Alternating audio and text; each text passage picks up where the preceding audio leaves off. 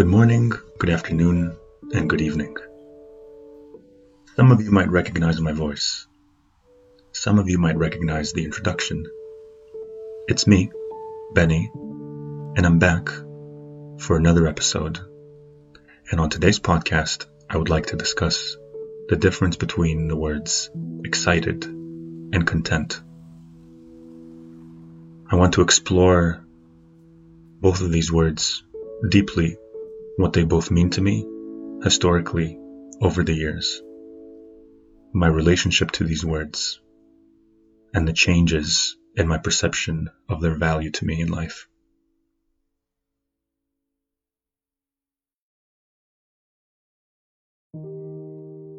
Sit back, grab something warm to drink, and relax as I take you into today's episode. I remember as a child, as a teenager, or even as a young adult, always chasing the feeling of excitement. To be excited is promoted everywhere across the world. Every single culture chases, to some extent, the feeling of excitement, and especially more so for young people. It is only natural for a young boy to open a present and unveil a new game system. It is completely normal for a girl to enter Disneyland for the first time and to take pictures with Mickey Mouse. People many times dream about doing something, and when they finally have the opportunity to do it, many times it produces a feeling of excitement, sometimes adrenaline, and it promises an opportunity for an unforgettable memory. When I was younger, something very prevalent within North American society was a very controlling and dominant force within the culture. Something called FOMO. F O M O. Fear of missing out. FOMO. You can go ahead and Google this term or search for it on whatever search engine you're comfortable with. But to briefly explain it to you, the fear of missing out is what drives a lot of young people's decision making about what they're going to do on a particular day or night. The fear of missing out is the fear of missing an experience, a cool experience, a crazy experience, a thrilling experience, an amazing experience, something that will create an unforgettable and rewarding memory. The fear of missing out, FOMO, is accentuated and made stronger by social media. Many people check their favorite social media platform the next day and they see pictures of their friends or acquaintances, sometimes strangers, and what they did the night before. This fear of missing out creates feelings of regret and jealousy. Why wasn't I there? Why can't I be as cool as these people? Being at the best place with the most interesting people, dressed in the most fashionable way, is promoted within the media. And a lot of people are victims to this message, to some degree. I wouldn't say that I myself was strongly influenced by this, by the fear of missing out, but I would be lying to you if I said that I wasn't at least partially influenced by it. The fear of missing out, in my opinion, drives our thirst, our lust for the feeling of excitement, which is what I wanted to talk about today. Younger people tend to chase excitement on a regular basis, especially on weekends, on vacations, some of them, if they're lucky, even on weekdays too. I was one of those people, and excitement was what drove my life. My definition of happiness when I was young was to feel excited as often as possible. I wouldn't say this at the time. I don't think I had the correct amount of introspection and abilities of reflection, looking deep within, to admit something like this. But now, as an adult, having the capacity to look back and analyze my life, I can speak more openly about something like this. Excitement was definitely a dominant factor in my life.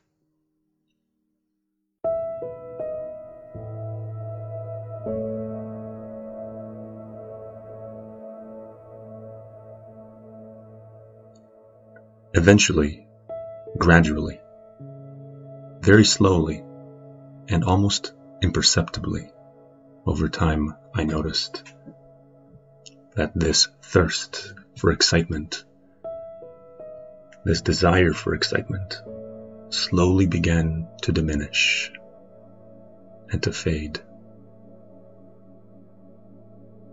What replaced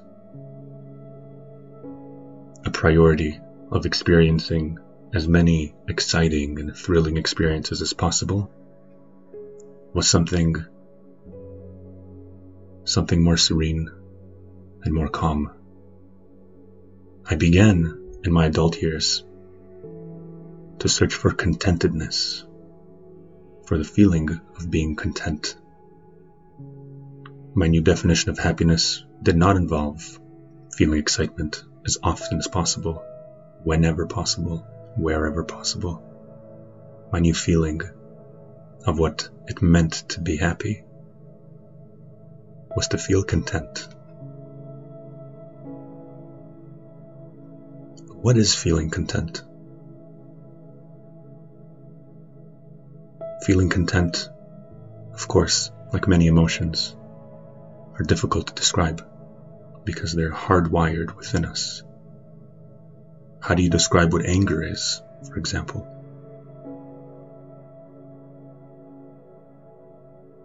The way that I would describe ang- anger, emotions, like sadness or anything else, is by giving examples. They are hard to define using language.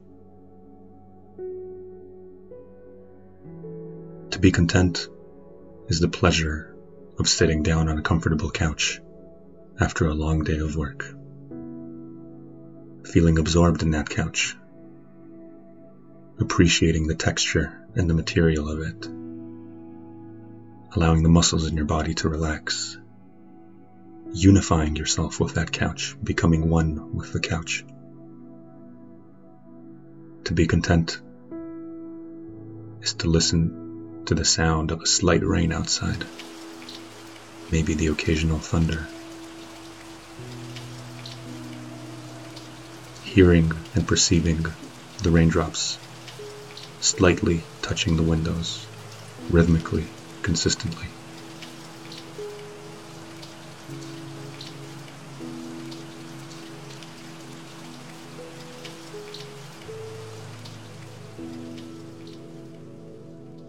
To be content is the feeling of reaching a goal, something you worked for a long period of time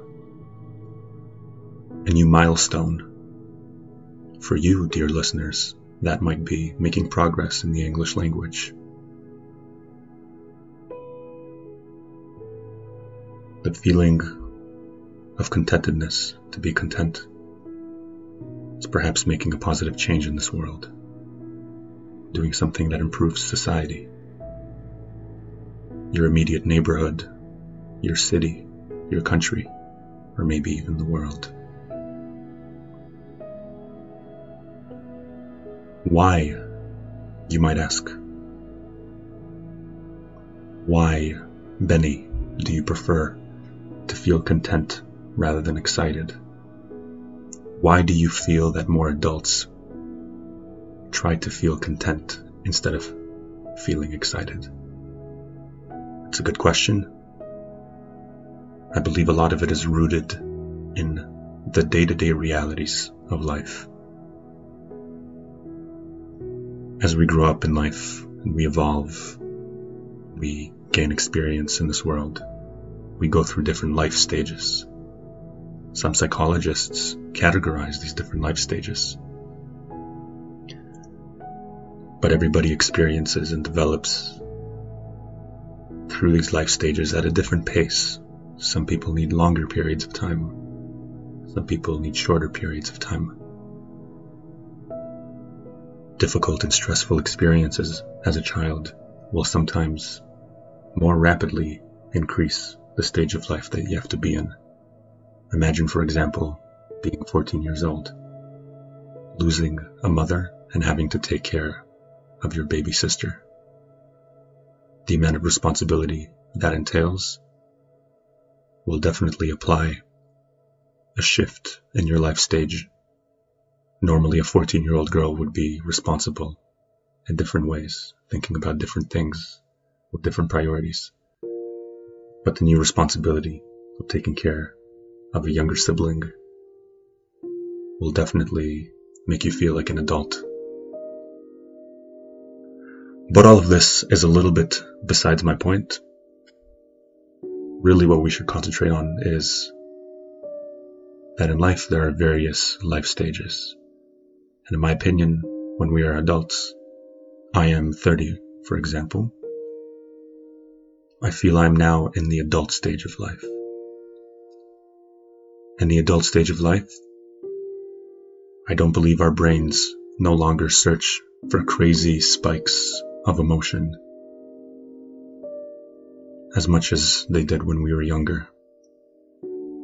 We have seen many movies, we have listened to a lot of music, we've explored lots of friendships, we've tried different food. It would be very difficult, if not impossible, for one of these things that I just mentioned to impress us as much as they did when we were younger. Trying your first pizza slice when you're seven years old versus eating your 7,000th pizza slice when you're 35 will produce a different effect for anyone, I think. And so when you culminate all of these experiences that we've already had time and time again when we're adults, we no longer seek something new, something novel as much as younger people do. Seeking excitement is seeking novelty, something different. Seeking contentedness is seeking a comforting familiarity. And they are not the same thing. The reality is, as adults, we have more responsibility, more things on our head. It's more difficult to manage time, and we have a greater need for relaxation. We might have less friends around, not as many as we did when we had in school. We aren't exploring the world and ourselves, probably not as much as before as we were when we were younger.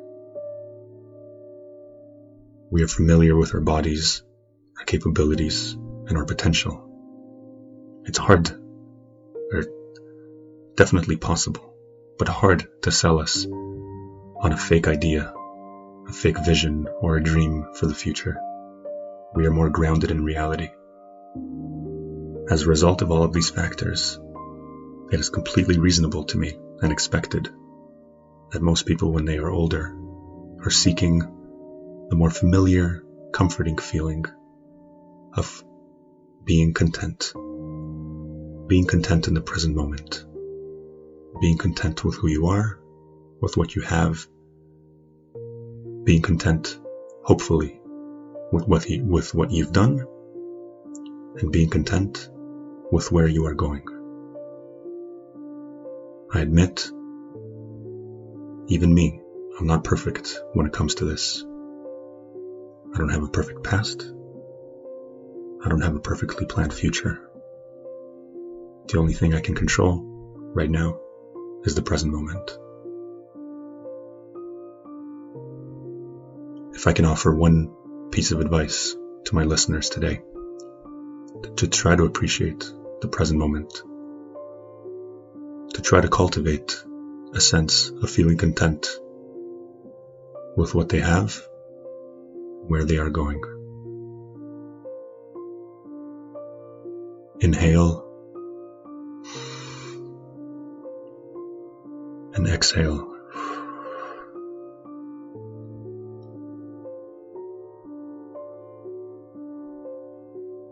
Until next time, it was a pleasure talking to you, as always. I wish you the best. Take care. Bye bye.